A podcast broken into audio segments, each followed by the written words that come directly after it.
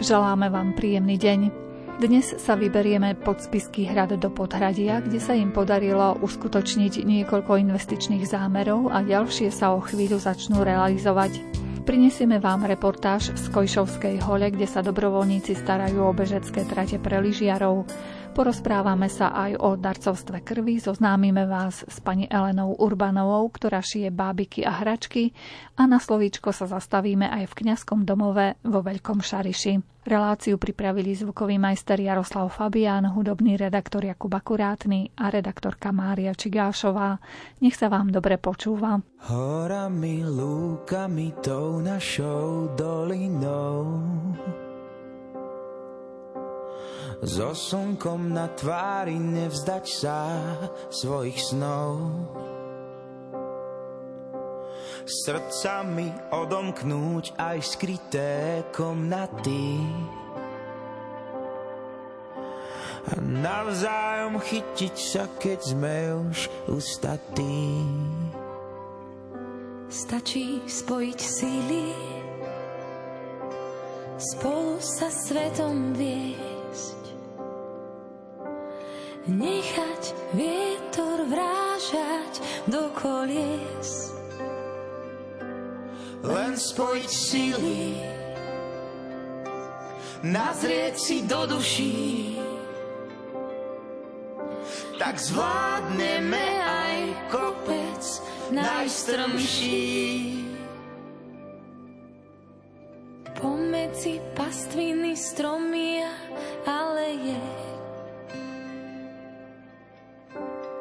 Prekážky pred nami sám Pán Boh odveje. Otrátiť nedám sa pádom či mudrinou. Zrazu sa mení svet, keď letím krajinou. Stačí spojiť síly, spolu sa svetom viesť nechať vietor vrážať do kolies. Len spojiť síly, nazrieť si do duší, tak zvládneme aj kopec najstrmší.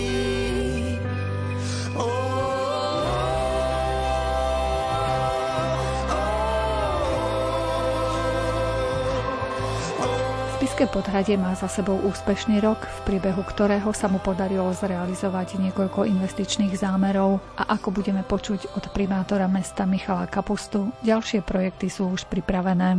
Dokončili sme časť komplexnej obnovy Marianského Palašového námestia, časť Galová ulica. Tam je preinvestované nejakých 500 tisíc eur. Ďalej poupravovali sme miestne komunikácie z vlastných zdrojov, potom tie nabíjacie stanice a pripravujeme sa projekčne na ďalšie obdobie a na ďalšie roky, či na plán obnovy alebo na nové programové obdobie 21-27, kde už máme podané projekty na regeneráciu vnútrobloku na sídlisku Hrad. Ďalej e, ideme podávať projekt na obnovu alebo rekonštrukciu knižnice, Mestskej galerie a muzejnej expozície a pripravujeme v projektovej dokumentácii na to parkovisko pod Spiským radom, chodníky v meste, a chceme ísť do rekonštrukcie základnej školy, ale nie do rekonštrukcie ako také, lebo ona je celkom po rekonštrukcii, ale do zníženia energetickej náročnosti. To znamená nové kotolne, možno, že fotovoltaika, odozadržné opatrenia, ďalej výmena rozvodov, svietidiel, rekuperácie a zabezpečenie bezbariérovosti v škole. To je tá väčšia škola. Tam počítame s projektom nejakých 1 milión eur. A potom pomáhame súkromným investorom, lebo mesto sa dostáva do veľkého rozvoja, ale s pomocou súkromných investorov. A to budujeme novú časť mesta, kde by malo vyrásť nejakých 200 rodinných domov, počítam nejakých tisíc obyvateľov. A tam by mala vzniknúť aj občanská vybavenosť ako materská škola jasle, ďalší domov pre seniorov plus skateové ihrisko, oddychová zóna kaplnka, hovorí sa o kaplnke svätého Martina a o nejakom takom menšom obchodnom centre. Ako nehovorím o nejakom e, reťazci, ale čo sú bežne, že by tí ľudia nemuseli chodiť nakupovať do centra. To je jedna časť, druhá časť vystáva ďalších 45 domov, rodinných holodomov, kde už ľudia si vyberú kategóriu, ktorú budú chcieť. Výstavba bytového domu, 17 bytov na predaj, výstavba ďalšieho domu seniorov pre 12 klientov v takom rodinnom type, v takom voľnejšom. Pripravuje sa projekt na rozvoj sociálnej politiky a bytovej politiky v bývalej rozostávanej škole, to je ďalší súkromný investor. Tam sa hovorí o veľkých investíciách a FRE je stavebné povolenie pravoplatné na výstavbu hotela v Spiskom potradí. To uvidíme, či sa zrealizuje alebo nie. A my máme jeden veľký sen, neviem, či sa nám to podarí, vybudovať viacúčelovú vodnú nádrž v Spiskom potradí. Hovoríme o nádrži o ploche nejakých 12-13 hektárov. My spredané pozemky máme už na 95%, 24 hektárov už je mestských. Sme po posudzovaní vplyvov a potrebujeme robiť sondy, vrty na upevnenie hrádze a čakáme na takú lepšiu zimu, že by sme mohli vrtať, lebo sú tam rašeliniska, takže to čakáme rok. Toto je taká najväčšia investícia, ktorú uvidíme, či nám pán Boh požehná, že či sa to podarí vybudovať alebo nie. A tá vodná nádrž by teda slúžila na rekreáciu predovšetkým, alebo aj nejaké iné účely? Prvotne tá vodná nádrž by mala byť na podporu životného prostredia a je to na vyrovnanie klimatických pomerov v krajine. Protipožiarná vodná nádrž mala by byť dlhá nejaký 1,5 km a široká 100 metrov, najmä pre hasenie cez vrtulníky alebo lietadla, lebo spiska kapitula je v šindlových strechách aj kostolík v Žehre, takže protipožiarná ochrana pre lokalitu UNESCO a zároveň ako protipovodňová nádrž. Ale určite nájde sa priestor aj na rozvoj cestovného ruchu a pobytu pri vode. Samozrejme cyklochodníkom kolo celej nádrže v okruhu nejakých 5 kilometrov.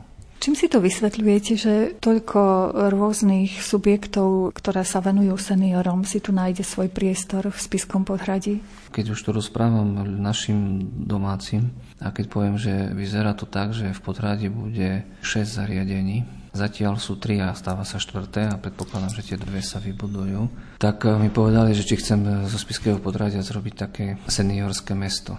A ja im odpovedám na to tak, že si zoberte, že na jedného klienta treba skoro jedného zamestnanca.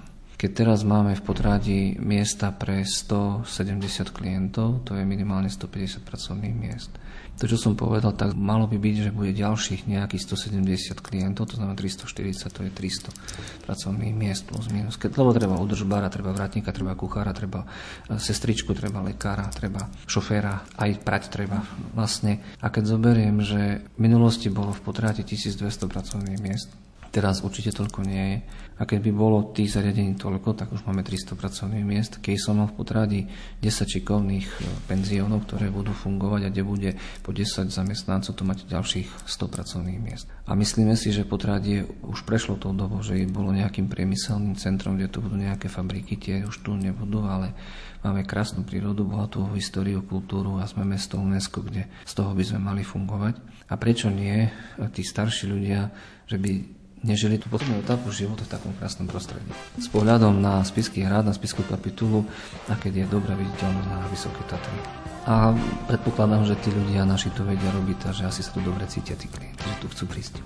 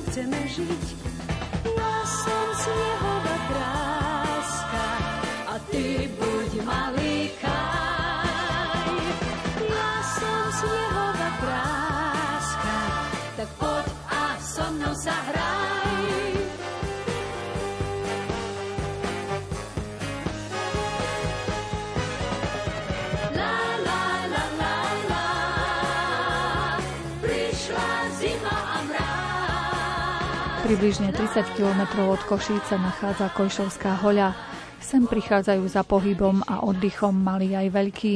V lete za turistikou, v zime s bežkami na pleciach. Počas tejto zimy sa tento kút Slovenska stal prístupnejším, pretože za zimnými zážitkami všetkých záujemcov vyvezie z parkoviska v Zlatej Itke na Kojšovskú hoľu minibus. Ten jazdí počas víkendov a prázdnin, jazdia s ním skúsení vodiči, takže jazda je bezpečná. O kvalitu bežkárskych tratí sa starajú dobrovoľníci. Okrem iných aj členovia lyžiarského klubu Metropol Košice, hovorí jeho predseda Vladimír Olejník. Najčastejšie otázky boli, ako sa hore dostanú, lebo predsa len je to hore 5 km zo Zlatej Itky, prevýšenie viac ako 40 metrov a najčastejší problém a respektíve otázky týchto ľudí boli, že ako sa sem dostaneme, pretože ja keď sem vyjdem pešo, ja už nevládzem ani chodiť, nie to ešte bežkovať. Takže kvôli tomu je tento skibus veľmi dobrý momentálne, čo sa týka mm-hmm. pre ľudí, aj pre turistov, aj pre bežkárov. Podľa množstva aut na parkovisku dole, tak asi ľudia majú záujem o tie zimné športy tu na Košovskej holi. Áno, určite majú záujem o zimné športy, aj tú turistiku v rámci tej Košovskej hole. Sú tu krásne výhľady hore z Košovky, alebo prechádzky, alebo na bežkách, alebo respektíve pešo.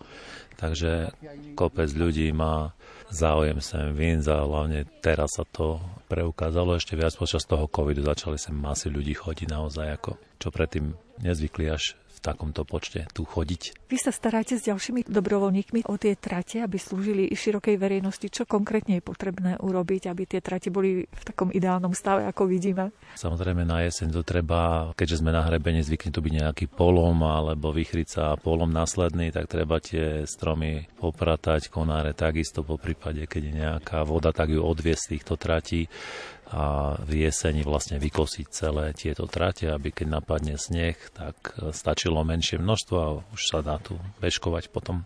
Aké dlhé trate tu sú pre verejnosť? Máme tu 1, 2, 3 a 5 kilometrový okruh. V podstate pre začiatočníkov odporúčam stále hovorím 1, 2, respektíve 2,5 kilometrový by sa to tak dalo nazvať. Okruh smerom na Bielý kameň, to zvládne aj začiatočníci a 3 a 5 kilometrový okruh to už také náročnejšie to je pre športových bežkárov. Sú časti trate aj také trošku náročnejšie, že až nebezpečnejšie? Áno, áno, tu sú také zjazdíky smerom na severnú stranu a v podstate ten 3 a 5 km okruh sú také, že taký človek, ktorý nevie bežkovať, respektíve ide prvýkrát na bežky, tak mu to neodporúčam ešte. No. Lepšie je tu na pohrebení sa prejsť, pozrieť si pár výhľadov pekných, ktoré sa tu na vyskytujú smerom na Vysoké Tatry. Z hora vidno aj Spisky hrad dokonca tu na tejto časti.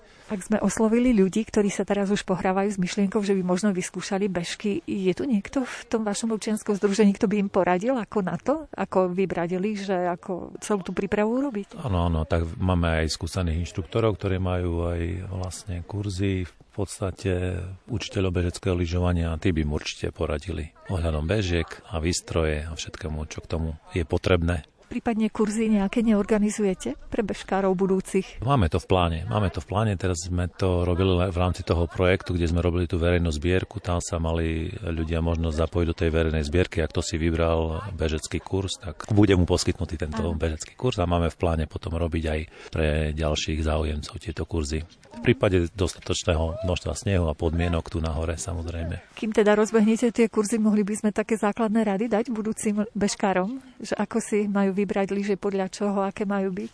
Začínajúcim bežkárom by som odporúčal lyže na klasickú techniku a to takéto lyže, kde stúpacia zóna je so šupinami alebo moherovým pásom, aby sa nemuseli trápiť s voskovaním. Zároveň sú to trošku širšie lyže, tým pádom sú stabilnejšie a ten prirodzený pohyb sa dá vykonávať na týchto lyžiach a keď ich to bude baviť a chcú to sa venovať tomu športovejšie, tak potom prejdú na iné bežky. Predseda Košického samozprávneho kraja Rastislav Trnka uviedol, že zavedenie skibusu je reakciou na narastajúcu popularitu bežkovania počas zimného obdobia.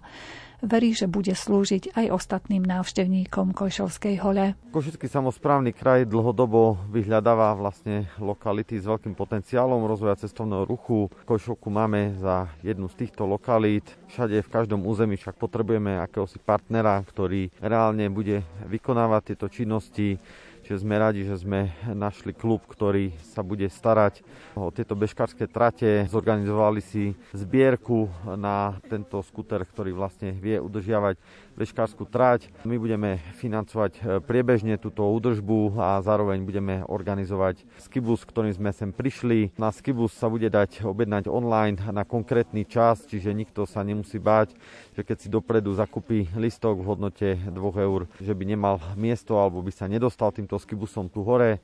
Čiže snažili sme sa to čo najviac sprístupniť a prispôsobiť pre potreby ľudí. Veríme, že bežky si takto budú nachádzať nových a nových e, záujemcov o tento šport a zároveň aj v tomto pandemickom období pomôžeme sa ľuďom trochu viac hýbať, keďže zdravý životný štýl by mal byť na prvom mieste, obzvlášť v tomto období. Plánuje ešte niečo Košický samozprávny kraj podporiť, pokiaľ ide o turizmus v kraji teraz v zime? Plánov je veľa, ale ako som spomínal, všade potrebujeme akéhosi partnera. Komunikujeme aj s inými partnermi, potenciálnymi partnermi v iných častiach kraja. Budeme informovať e, priebežne, avšak každý rok sa snažíme spúšťať nové a nové miesta, lokality alebo atrakcie, kde by sa ľudia mohli vyžiť športovo. Winter snow and nobody No one on the street, no one behind me Things are strange, so try to find me I'll be waiting for you just to see you come in. Ooh, I'm so small. World is acting so slow. And I say, ooh, what a show. Watch your world like melancholy glow. Autumn rain no teardrops. No more windy days, just having great thoughts. Life is strange, just need to find it. Say the words you wanna hear, no stopping. Ooh, I'm so small. World is acting so slow. And I say, ooh, what a show. Watching world like melancholy glow.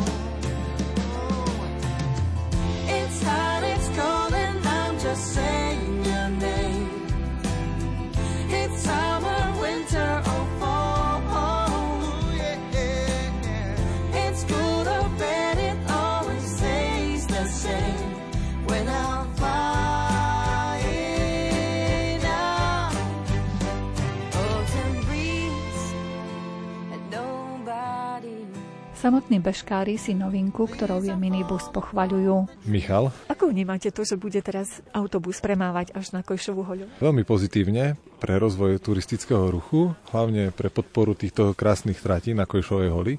A my ako turisti sme to využili dnes, aby sme sa troška prešli v rámci voľnej prírody. Čiže bežkovanie je vaše hobby. Áno, ale momentálne, keďže mám malého na starosti, tak nie. Povedal by nám niečo váš syn, ako sa volá? Ako sa voláš? Tak Artur, ako sa ti páčil dnešný výlet? Super. A čo tak najviac? Snežík alebo jazdenie? Autobus? Tak povedz, áno, autobus. Áno, tu ide páči. Autobusy. Tak vo všeobecnosti je tu veľa záujemcov o bežkovanie na Kojšovskej holi. Čo sledujem na sociálnych sieťach, tak je ich dosť. Je ich dosť veľa, ale dosť často nás tá rampa odradila a vyšla v hore je dosť náročný. Takže radšej niektorí sadneme do auta a ideme na Štrbské pleso. A je to myslím, že aj také pohodlnejšie pre rodiny teraz. Určite áno. Počas leta zabezpečila organizácia Košice Region Turizmus na Kojšovskú hoľu cyklobus. Teraz je to skibus. Riaditeľka Lenka Vargová Jurková. Skibus premáva z parkoviska v obci Zlatá Itka. V podstate v takom hodinovom intervale od 7.30, 8.30, 9.30, 10.30, 11.30 a potom naspäť sa vracia posledný skibus, ide o 14. hodine. Ľudia môžu teda na Kojšovú holu skibusom prísť v sobotu, v nedeľu počas prázdnin, jednak polročných, ale aj počas jarných prázdnin. Lístky si môžu zakúpiť u nás v regionálnom informačnom bode, samozrejme v online priestore a takisto aj u samotného sprievodcu ktorý je pri skibuse. Musím však upozorniť, že tu na mieste sa potom dajú zakúpiť už len voľné kapacity priamo v mikrobuse a teda v prvom rade sú garantované tie lístky, ktoré sa kúpia buď v regionálnom informačnom bode alebo v online predaji vopred. Autobus je 18 miestný, jeho súčasťou je takisto aj vozík, kde si ľudia môžu bezpečne uložiť potom sánky alebo bežky. Naozaj Kolšová hoľa je nádherná pre zimné aktivity a pre zimné zážitky ako stvorená. Pri zimnej turistike sú tu nádherné výhľady na nízke, vysoké Tatry, ale pri dobrom počasí vidieť aj časť e, Ukrajiny alebo časť Maďarska. Chcem povedať, že vlastne my to vnímame tak, že tá prístupnosť alebo to sprístupnenie toho zážitku je pre návštevníka asi rovnako dôležitý ako zážitok samotný a to je aj cieľom našej organizácie, aby sme stále e, zlepšovali dopravnú dostupnosť turisticky zaujímavých miest v Košickom kraji. Tak to bolo aj minulý rok v lete, kedy sme vypravovali letné busy a hlavne preto, že boli obľúbené tento rok vlastne spúšťame už v zime takýto skibus práve na zimné zážitky. Peškári ocenili rýchlosť, ako zareagoval Košický samozprávny kraj na túto ich požiadavku. Áno, v prvom rade treba povedať, že táto aktivita je podporovaná Košickým samozprávnym krajom. Vnímam všetky tieto partnerstva a naozaj si vysoko vážim a ďakujem za spoluprácu všetkým, ktorí pomohli, pretože vlastne bola to taká rýchla mozaika udalostí, ktoré sa odohrali od vybavovania povolení cez všetky administratívne úkony a spoluprácu s aktívnymi bežkármi, s dobrovoľníkmi veľmi naozaj ju vnímam a veľmi si ju vážim. Čo ak teda verejnosť prekvapí a bude veľký záujem práve o tieto minibusy, skibusy smerom na Kojšovskú holu? My sme naozaj veľmi flexibilní. Už teraz vnímame požiadavku zahustenia práve týchto jazd, hlavne smerom dole z e, chaty Eriky, kde vlastne sme nechali trošku dlhšiu pauzu medzi obedom až 14 hodinou. Budeme reagovať naozaj na tieto dopity, tak aby sme e, každopádne dokázali tieto požiadavky ľudí uspokojiť. Avšak zároveň jedným dýchom dodávam aj to, že my tu chceme vidieť aj tých, ktorí sánkujú, ktorí prídu na turistiku a preto všetky tieto požiadavky, či už bežkárov alebo tých, ktorí chodia turistikovať, budeme veľmi pozorne vnímať, počúvať a podľa toho nastavovať tento skýbus vlastne aj do budúcnosti. Lyžiarske trate pomáha udržiavať aj občianske združenie Vital City, informuje Radka Kovaľ-Mazáková. A naše občianske združenie sa pripojilo k lyžiarskému klubu Metropol tu na Kojšovskej holi možno pred nejakými 5 rokmi nemáme ten dátum presne taký ohraničený, ale môj manžel je dlhodobý fanúšik eh, bežeckého lyžovania, takže vlastne sa tak prirodzene pripojil k bežkárom, začali sme im ako keby pomáhať, začali sme tu chodiť čím ďalej, tým viac. A úplne prirodzene sa stalo, že z našho občianského združenia, ktoré sa primárne venovalo bežcom, organizujeme Horský beh Smolník, už jeho šiestý ročník, je to vlastne v Smolníku, takže taktiež taká ako keby zabudnutá destinácia, ktorá sa teraz v týchto pandemických časoch veľmi objavuje na novo. Tak Takže naozaj sme takí nadšení športovci a to bežecké lyžovanie je takou prirodzenou ako keby kontinuitou toho, čo robíme. Takže sme sa pripojili, každý sme do toho vložili to, čo vieme. Ja možno nejaké mediálne veci a predsa prácu s tými sociálnymi sieťami. Môj manžel teraz skôr takéto technické zázemie a prácu možno s tou technikou, ktorá upravuje trate. A tak slovo dalo slovo, výborne sa nám spolupracuje, nemáme to nikde na papieri a naozaj sme tu, sme radi, že sme tu a v podstate zatiaľ tá spolupráca ide výborne. Čiže pridali sa aj ďalšie dobrovoľnícke ruky k vám?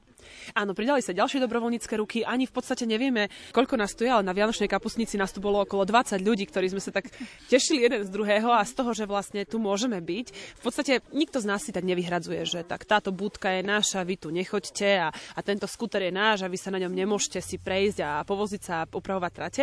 Vôbec nie, práve naopak, ako keby sa snažíme to tak otočiť, že kto má chuť robiť dobrovoľnú činnosť, tak nech ju robí a keď z toho vieme mať nejakú pridanú hodnotu, že si vieme raz za čas urobiť kapusnicu, brigádu, stretnúť sa, poradovať sa, tak to je asi tá odmena. V takom krásnom prostredí robíte tú svoju dobrovoľníckú činnosť. A práve o to ide. To krásne prostredie je také, čo nás nabíja. A vieme, že tu môžeme chodiť eh, často, pravidelne. Berieme to ako naozaj, ako keby to bolo kúsok nášho sveta.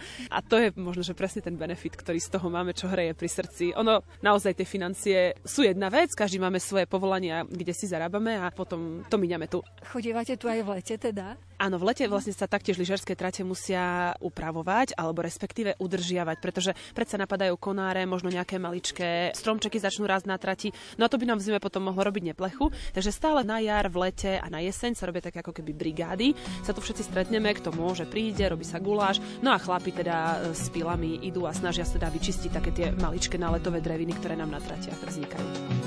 Anieli modro včas rozprestreli krídla.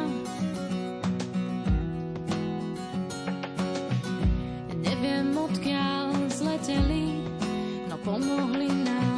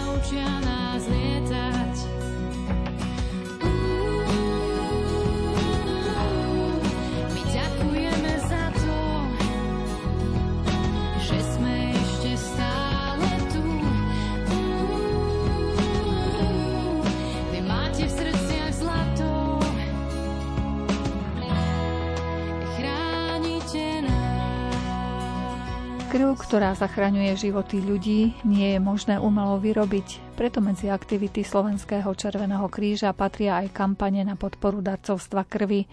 Aj o tom sme sa porozprávali s riaditeľkou územného spolku Slovenského Červeného kríža Košice okolie Helenou Kmecovou. Náš rozhovor sme začali pri ochote mladých darovať krv. Tak mladých ľudí pripúda, pretože my už roky máme kampaň Študentská kvapka krvi, kde oslovujeme študentov, kde im o darcovstve krvi hovoríme, kde robíme workshopy s nimi, kde záňame aktivistov a kde títo mladí ľudia prídu darovať krv. Čiže to je jedna veľká kampaň, ktorú organizujeme, študentská kvapka krvi. A potom druhá, počas roku robíme najmä tieto dve kampane. Druhá je Valentínska kvapka krvi. Sú to celoslovenské kampane. Aj do Valentínskej kvapky krvi sa zapája dosť veľa mladých ľudí, zalúbených a dvojice a máme tam nejakú súťaž a môžu sa zapojiť a je to také atraktívne pre nich. Takže tieto dve kampane urobili naozaj veľkú časť práce na tom, že mladí ľudia vedia o darcovstve a chcú darovať krv, ak môžu. Sú nejaké obmedzenia, pokiaľ ide o ochorenia, ktorí ľudia, aj keby teda chceli, tak sa nemôžu zapojiť? Áno, tieto obmedzenia sú presne rozpísané aj na odberových miestach, aj na stránke transpúsky, ale to sú skôr také dočasné, akú dobu nemôže po antibiotikách napríklad, alebo kto má piercing nemôže, alebo po tetovaní nemôže hneď. Tu sú presné, neviem všetky presne z pamäti, ale sú presne dané na stránke Národnej transfúznej služby aj na odberových miestach. Ale kto nie je si istý, nemusí sa báť, že snáď mu to poškodí na zdraviu, pretože pred samotným odberom. Vypisuje nielen dotazník, ktorý je dosť podrobný, ale je aj vyšetrenie lekárom, čiže jednoducho tam neprejde človek, ak by bolo hrození na zdraví, že ide darovať krv. Takže stopne sa ten odber pred samotným odberom, hej, čiže nepôjde darovať krv. Ale môže prísť na vyšetrenie, môže prísť na transfúzku. Nie som si istý, ale chcel by som darovať. Tak prídem a uvidím, čo mi povie tam lekár, lebo predsa je to na individuálnom posúdení. Si spomeniete na svojich darcov, Akým najvyšším počtom darovaní krvi ste tu mali darcu? Chlapov možno bolo viac, ale veľmi si spomínam na pani Babiakovú z Malej Idy, ktorá ako jediná a prvá teda mala ako žena kňazovického medailu. A tá už má vysoko na... Teraz ani neviem momentálne, lebo sme neboli takmer rok v kontakte, ale ona mala už teda vysoko nad 100 a popri tom je to pomerne mladá žena, veľmi pôvabná, energická, plná života. Takže to je asi najviac, čo sa týka žien. A u mužov mal viac ako 100 odberov pán Ríc z Ruskova, ktorý bohužiaľ ale už je nebohý. On bol aj veľký propagátor darcovstva a snažil sa veľmi v tom svojom prostredí, kde žil, propagovať a organizovať darcovstvo. Na neho si naozaj s láskou spomíname, lebo to bol už e, kolegyňa bez urážky. Povedala, že to je taký náš maskot. My sme ho milovali, toho uja Ondreja ale teda už dožil svoj život, aktívny a krásny, tak na neho si s veľkou láskou spomíname. To bol tiež prvý vôbec darca, ktorý dostal kňazovického medailu v našom okrese. A on mal tiež vysoko cez 100. Takže nevieme presne odbery, pretože darcovia, keď dostanú kňazovického medailu, to je 100 a potom my nemáme databázu prepojenú s Národnou transfúznou službou. Čiže ja vám neviem teraz povedať, že čo ja viem, pán Novák z Osene má 125, toto ja neviem, hej. Skôr viem, pretože už iné ocenenie nie je, skôr viem len od našich funkcionárov alebo našich členov Červeného kríža, že my tu máme takého, alebo teda transfúzka nám dá nejaké avízo, že tento mal pán práve 120 alebo obec. Takže my aj obciam dávame informáciu o tom, že obdržali plaketu. Takže mm. obce o tom vedia a snažia sa týchto darcov nejako zviditeľniť, vážiť si ich, oceniť a tak. Takže, ale je to individuálne. Zrejme musia veľmi skoro začať s tým darovaním krvi, keď vravíte, že sú ešte pomerne mladí a už majú kňazovického plaketu. Aj skoro začínajú, ale je tam aj odber krvných doštičiek, za ktorý sa rátajú dva odbery. Pretože je to trošku špecifický odber a darca krvi tam musí aj dlhšie zotrvať a je to také trošku komplikovanejšie tak sa dohodlo už na inom fóre dávnejšie, že sa odber krvných doštičiek ráta za dva odbery. Preto je relatívne mladý darca, ale už má nárok na napríklad na kňazovického medailu. Je to najmä preto, že dával nielen krv samotnú, ale aj doštičky. Čiže mm. možno prestriedal to. Máme mladého darcu, ktorý teraz už má striebornú plaketu a je to 20-ročný chalan, hej, 21-ročný chalan ktorý daruje pravidelne a nie len krv, ale aj otec jeho je darca krvi, už teda je držiteľom kňazovického medaily a už aj syn má striebornú plaketu a je to mladý študent. Stane sa tým ľuďom niekedy nejaká taká spätná väzba, že niekto naozaj v ťažkom stave prežije v nemocnici, dostane niekoľko transfúzií krvi a že sa príde buď k vám na územný spolok poďakovať alebo na transfúzku? Na odovstávaní plakiet pár rokov naspäť nám darca hovoril príbeh, ako sa dozvedel pacient o darcovi, čo je netypické, pretože nemá ako sa dozvedieť, ale nejakým spôsobom sa dozvedel a prišiel za ním a poďakoval mu. Takže je to také skôr netypické, lebo nemá dôvod sa nejako dozvedieť. Ale ja si spomínam na moju mamku, už teda nebohu, ktorá takisto dostala transfúziu, keď mala nejaké zdravotné ťažkosti a veľmi živo mi rozprávala o svojich pocitoch, keď tá krv kvapkala z toho vaku do žily a hovorí, no ja som sa celý čas za tohto človeka modlila, že cudzia krv mi ide do žil a dá mi život, že to je úžasné niečo, že sa to tak dá a že sú ľudia alebo sú lekári, ktorí na to prišli, že tak sa dá zachráňovať a že sú ľudia, ktorí sú ochotní dať tú krv. Tak ona hovorí, že strašne si odvtedy darcov krvi váži a ja som zrazu taký iný úhol pohľadu na to získala cez tú mamku, cez tie pocity.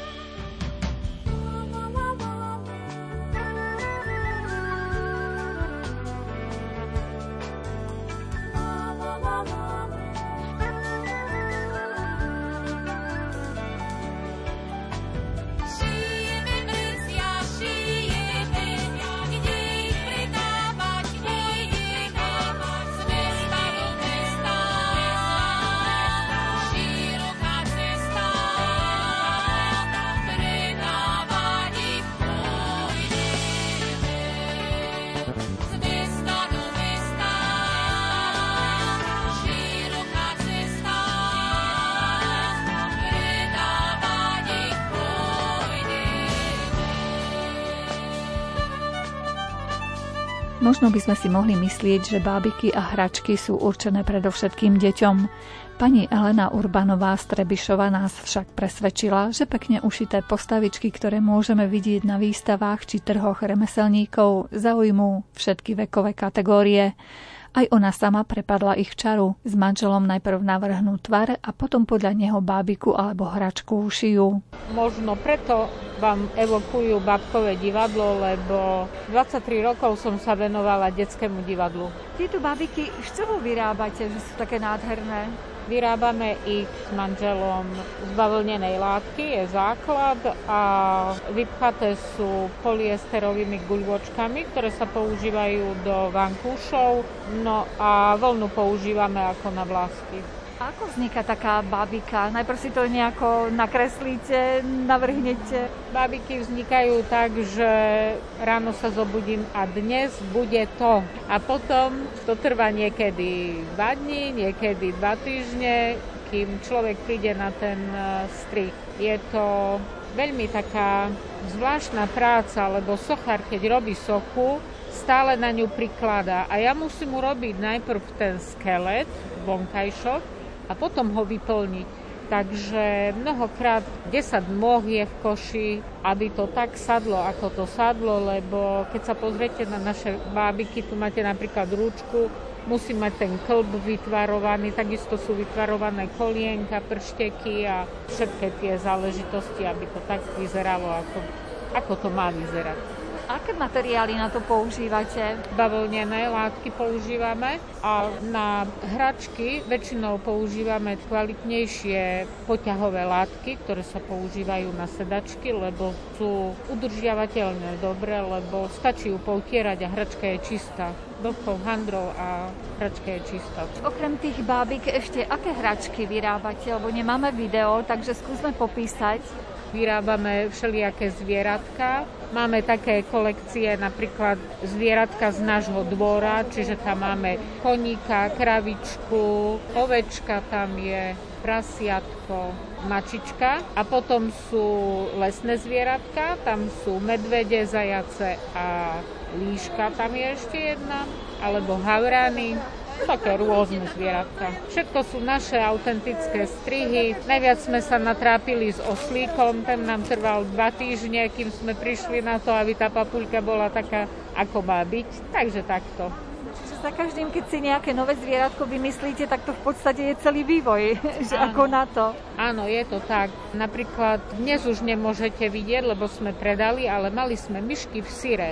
Máme ementál ušitý a myšky ním preliezajú. To je taká hračka na detskú motoriku, aby si tie pršteky mohli tam trénovať. Takže aj takéto hračky. Pre aký vek sú vhodné tieto vaše hračky? Skôr pre ten nižší? Myslím, že sa to nedá radiť, že pre ten nižší, lebo predávali sme pre novorodencov a dokonca sme mali takú príhodu, že prišla pani, možno 80-85 ročná a povedala, ja tohto chlapca chcem. A manžel s cerou sa jej na ňo zložili a tak si ho pekne niesla v náruči domov, ani ho nechcela zabaliť. Takže také všelijaké príjemné príhody človek pri tomto zažije. Možno dospelým to evokuje tie krásne časy detstva, takže si tiež asi nejakú tú bábiku od vás kúpia alebo nejakú hračku. Áno, áno, asi tak. Ja by som ešte chcela podotknúť k tomu všetkému, čo tu vidíte. Je to u nás znúdzecnosť. Manžel ostal na invalidnom dôchodku a taká bola nám vnúknutá myšlienka, či by sme niečo také nerozbehli, lebo vedeli, že sem tam niečo ušijem kamarátom ako na darček a tak, takže sme sa pustili do takejto práce. Samozrejme, ako chlap rok sme bojovali s tým, aby to prijal a teraz poháňa on mňa. Takže takto sme akože invalidný dôchodok trošku vyriešili. Opäť sa potvrdzuje to známe, že všetko zlé ako keby na niečo dobré bolo. Možno bez toho, že váš manžel odíde na invalidný dôchodok, by ste ani nepomýšľali na také dačo? Nie, určite nie.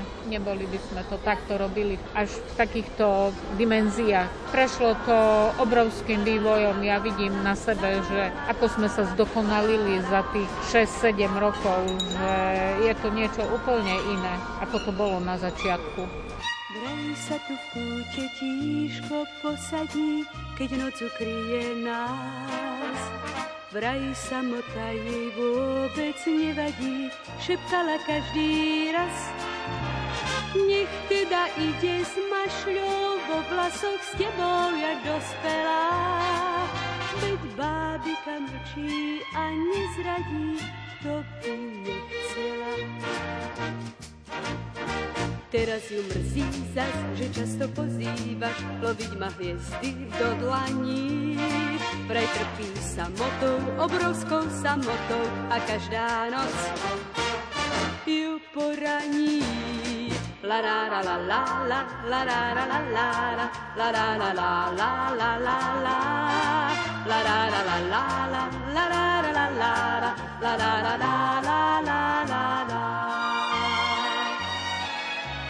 Viem, koľko hodín tížko prebdela, kým si k nám prišiel zas.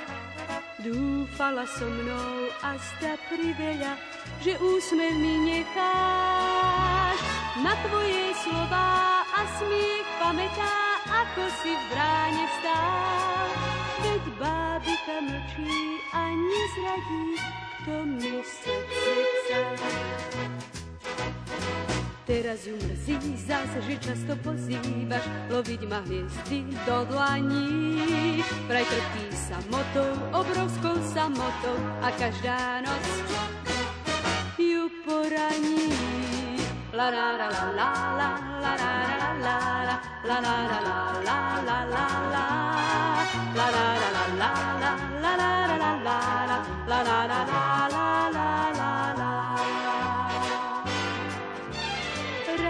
však prišiel navždy a die navždy si s Bohom dal.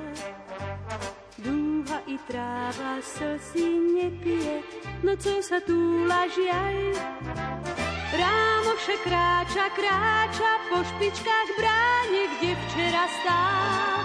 Veď príde raz kto si, kto mi splní, čo si slúbil. La la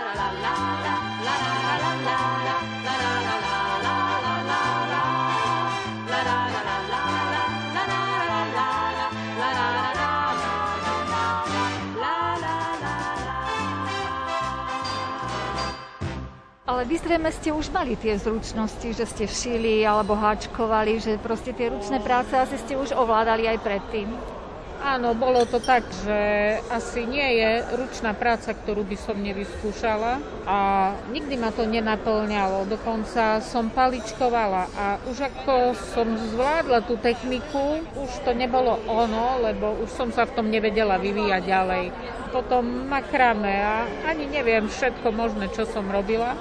Takže toto ma naplňa viac, lebo stále niečo nové, stále niečo nové skrzne v hlave, stále niečo nové človek uvidí a to by mohlo byť tak, ale nie tak, trošku inak. Takže človek sa vyvíja stále. A musíte si to organizovať podľa seba. Niektoré dni možno máte tvorivejšie, niektoré menej a proste tak trošku si vlastne prispôsobiť aj svoj súkromný život s týmto svojim hobby. Áno, ja si to musím veľmi akože tak organizovať, lebo ešte stále pracujem.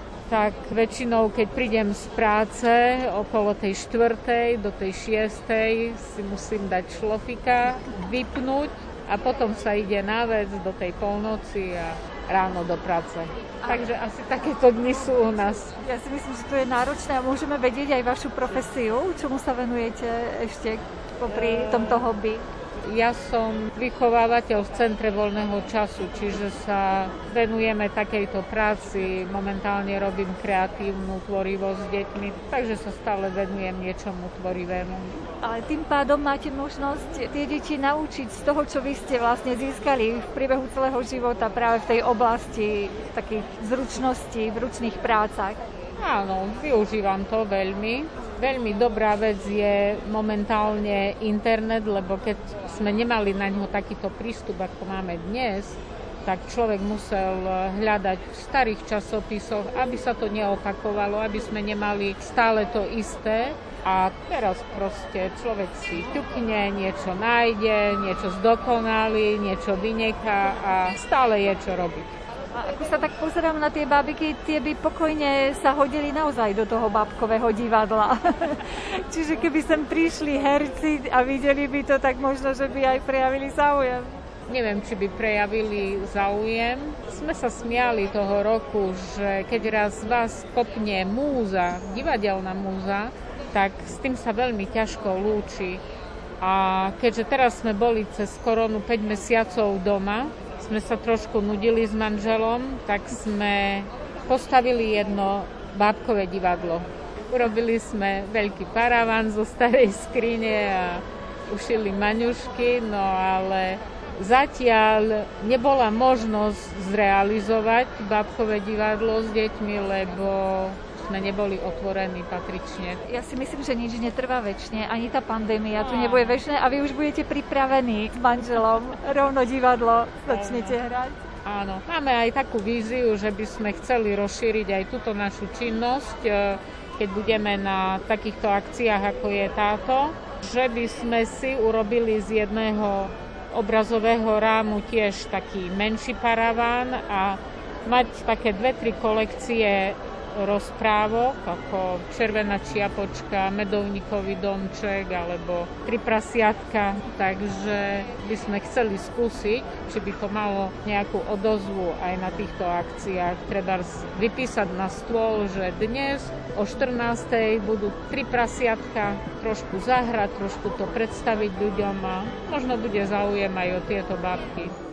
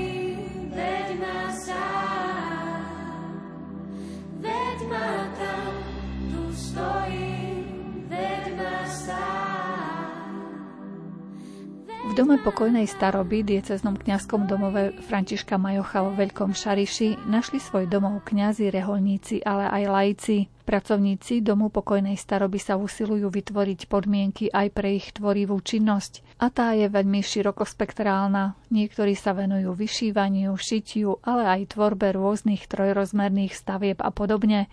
V časoch pred pandémiou zariadenie spolupracovalo aj s dobrovoľníkmi. Aká je situácia v súčasnosti, nám priblížila vedúca zariadenia Terezia Judová. Tieto činnosti teraz v súčasnosti veľmi nevyužívame vzhľadom na tie pandemické opatrenia. To znamená, že ak by nebola naozaj pandémia, tak by sme uvítali takúto možnosť a činnosti. Myslím si, že na Slovensku to je ešte veľmi málo rozšírené a zaužívané. Aj tá dôvera ľudí voči tým iným ľuďom je veľmi ťažká a citlivá téma. To znamená, že nie je to tak, jak v zahraničí to beží a u nás na Slovensku už vôbec nie. Ďalší faktor je ten, že nikdy neviete, ktorého človeka vlastne príjmate do toho zariadenia a vzhľadom na to, že musíte ochrániť týchto klientov, tak je to veľmi ťažké. Takže v tejto oblasti dá sa povedať, že troška absentujeme, ale mali sme zo pár dobrovoľníkov, ktorí chodili a troška spestrovali ten čas ešte zo začiatku a vedeli sa tak akože porozprávať s tými klientami a vypočuť ich. Ale je to veľmi malé zrnko toho. Čo vo všeobecnosti ešte by vám mohli treba z naši poslucháči poskytnúť? Čo by tak akútne by ste možno potrebovali práve na ten voľnočasový rozmer týchto klientov? Keď zoberiem a začnem z toho zdravotného úseku, tak niekedy zoberú a niekedy po tých svojich e, pozostalých im zostávajú plienky. To znamená, že nevedia, čo vlastne s týmito produktami urobiť a niekedy sú to naozaj celé balenia. Občas nás zoberú aj ľudia, nás aj oslovujú, že či naozaj môžu priniesť tieto veci. Áno, keď sú akože zabalené v balíkoch a nerozbalené, tak veľmi radi to uvítame. Tým pádom my vieme, akože ušatríte finančné prostriedky, aj tá kvalita tej starostlivosti je na úplne inej úrovni, keď je dostatok týchto pomôcok. Takže Takže toto by sme radi uvítali. To znamená, že či už aj nejaké iné pomôcky alebo nejaké invalidné vozíky, ktorých máme nedostatok, nejaké servírovacie stolíky, ktoré akože bežne potrebujeme na takúto činnosť. No a čo sa týka toho materiálneho vybavenia, tak tam skôr tie kancelárske potreby, to znamená, že či farebné papiere, či hrubé papiere, hárky, pera, cerusky, že by mohli akože s týmto robiť nejakú tú lepiacu techniku. Niesť zodpovednosť za to množstvo klientov a taktiež za celý personál určite nie je ľahké, čo vám osobne dodáva tú silu, že to už roky tiahnete v tejto pozícii. Veľkým mojim hnacím motorom je rodina a hlavne tá duchovná stránka. Tá blízkosť toho Ježiša a hlavne to, že môžete zobrať a môžete si zajsť do tej kaplnky na tú svetú omšu alebo po prípade načerpať tú novú energiu. Naozaj to platí, že keď človek je vyťažený a preťažený, tak ja ťa posilním a naozaj to takto funguje. Je dôležité, aby ste tomu verili a v živote to naozaj funguje. My sme mali predtým jedného kňaza, ak ho môžem akože menovať, je už síce nebohý, duchovný otec Mašľar. On bol veľkým takým pozbudením pre zamestnancov, ale aj osobne pre mňa, pretože stále povedal, že zver svoju starosť na pána a pán sa postará. My keď sme chodili ešte predtým na nejaké vyšetrenia, tak stále povedal, že popros aniela o parkovacie miesto ho budeš mať. Tak som tak na neho pozrela a som povedala, že viete oče, ja sa modlím, ale parkovacie miesto,